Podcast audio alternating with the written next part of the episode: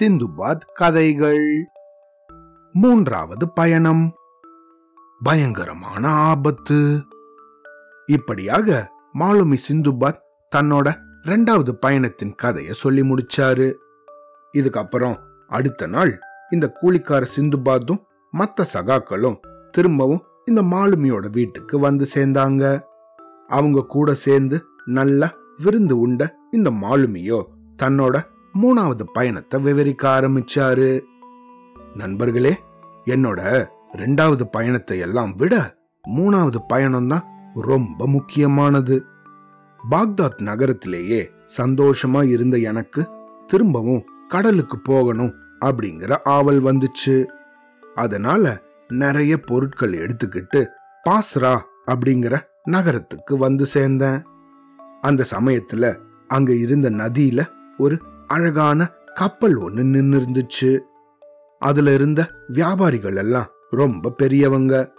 அவங்களையும் அந்த கப்பலையும் பார்க்கும்போது எனக்கு பிரயாணம் பண்ணணும் அப்படின்னு தோணவே அவங்க கிட்ட என்னையும் உங்க கூட சேர்த்துக்கோங்களேன் அப்படின்னு கேட்டேன். அவங்க எல்லாரும் என்னோட வரவ வரவேற்றாங்க. ஒரு குறிப்பிட்ட நாள்ல நாங்க எங்களுடைய பாய்மர கப்பலை விரிச்சுக்கிட்டு எங்களுடைய பயணத்தை துவங்கினோம். பத்து நாட்கள் வரைக்கும் காத்து ரொம்ப சௌகரியமாக வீசிக்கிட்டு இருந்துச்சு. நாங்களும் அங்கங்க கப்பலை நிறுத்தி பண்டங்களை வித்தும் வாங்கியும் வியாபாரம் செஞ்சுக்கிட்டு வந்தோம். பதினோராவது நாள் அன்னைக்கு நாங்க நடுக்கடல்ல போய்கிட்டு இருக்கும்போது திடீர்னு ஒரு புயல் வீசிடுச்சு. கப்பல் தலைவரோ எவ்வளவோ முயற்சி பண்ணியும் அவரால இந்த புயலை சமாளிக்கவே முடியல.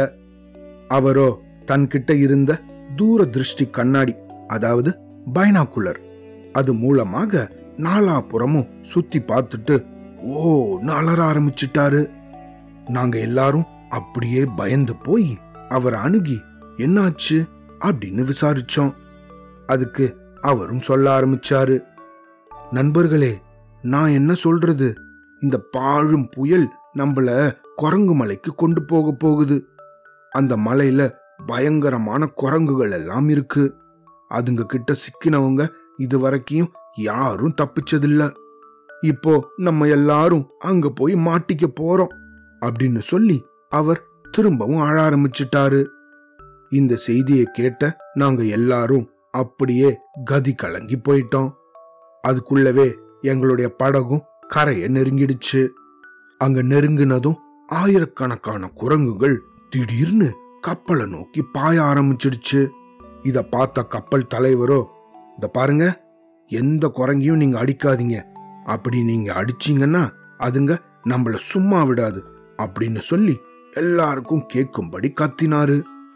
உண்மைதான் ஏன்னா அந்த குரங்குகளோ லட்சக்கணக்கில் இருந்துச்சுங்க. கருமேனியும் மஞ்சள் நிற கண்களையும் கொண்ட அந்த குரங்குகளை பார்க்கவே எங்களுக்கு பயமா இருந்துச்சு கப்பல்ல இருக்கிற சாமான்களை வேணும்னா எடுத்துட்டு போய் தொலையட்டும். ஆனா எங்களை சும்மா விட்டாலே போதும் அப்படின்னு தான் எங்களுக்கு இருந்துச்சு. ஆனா இந்த குரங்குகளோ அப்படி செய்யலையே. நாங்க வந்த கப்பலோட பாய்மரங்களை எல்லாம் கண்ணா பின்னான்னு பிச்சு போட்டுச்சு. எங்க கப்பலோ அதுங்களோட கையிலையும் பல்லுலையும் சிக்கி கண்ணா பின்னான்னு நொறுங்கிச்சு. அப்புறம் எங்களை கப்பல்ல இருந்தே இந்த குரங்குகள் எல்லாம் சேர்ந்து விரட்டி அடிச்சிடுச்சுங்க. நாங்கெல்லாம் பயந்து போய் கடல்ல குதிச்சு அந்த தீவுக்கு ஓடி வந்தோம். நாங்க வந்த கப்பல்ல ஒரு ஆள் கூட இல்ல அப்படின்னதும் இதுங்கெல்லாம் சேர்ந்து இந்த கப்பலை திரும்பவும் கடல்ல செலுத்த ஆரம்பிச்சிடுச்சுங்க. இதுங்களுக்கு தோதாக அந்த புயலும் வீசவே கப்பல் கடல்ல போக ஆரம்பிச்சிடுச்சு. தீவுல இருந்த நாங்கெல்லாம் என்ன செய்யறதுன்னு தெரியாம அப்படியே மூழ்ச்சிக்கிட்டு நின்றுட்டு இருந்தோம் கப்பலும் கொஞ்ச நேரத்துக்கெல்லாம் எங்க கண் பார்வையிலிருந்தே மறைஞ்சிடுச்சு. ஆஹா இனிமே இந்த இடத்துல நிக்கிறதுல ஒரு பயனும் இல்ல அப்படின்னு அந்த தீவுக்குள்ள வந்தோம்.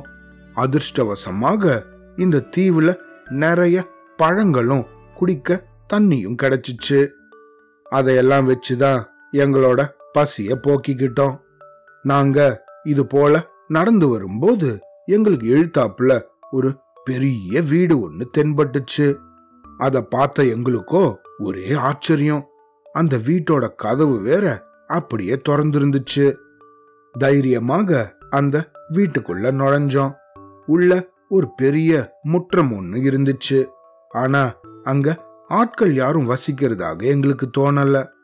மனித சஞ்சாரம் அங்க இருக்கிறதாகவே தோணல. அதனால இங்கேயே தங்கலாம் அப்படின்னு நினைச்சோம். ரெண்டு மூணு நாட்கள் வரைக்கும் எந்த பிரச்சனையும் இல்லாம எதுவுமே நடக்கல. ஆனா ஒரு நாள் திடீர்னு பூமி அப்படியே குலுங்குற சத்தம் கேட்டுச்சு. நாங்க அப்படியே பயந்து போய் நாலா பக்கமும் சுத்தி பார்த்தோம். அந்த சமயத்துல ஒரு பெரிய உருவம் ஒண்ணு கீழே பூமியிலிருந்து மேல எழுந்திருக்கிறது போல தோணுச்சு எங்களுக்கு. அப்பப்பப்பா அதோட உயரமும் கரிய நிறமும் தீப்பொறி பறக்கிற ரெண்டு கண்களும் கூரிய கொம்புகளும் எங்களை அப்படியே நடுநடுங்க செஞ்சிடுச்சு. அதோட வாயையும் பற்களையும் பார்த்த நாங்களோ அப்படியே பயத்தால எங்களோட கண்களை மூடிக்கிட்டோம். இப்படி மேல எழுந்த அந்த உருவமோ நேர எங்களுக்கு எழுத்தாப்புல கடந்த ஒரு பெரிய கல் ஆசனத்துல வந்து உக்காந்துக்குச்சு. அங்க உக்காந்து எங்களை எல்லாம் அப்படியே உத்து பார்த்துச்சு. இதுக்கப்புறம் என்ன நடந்துச்சுன்னு அடுத்த கதையில கேட்கலாம். சரியா? அவ்வளோதான்.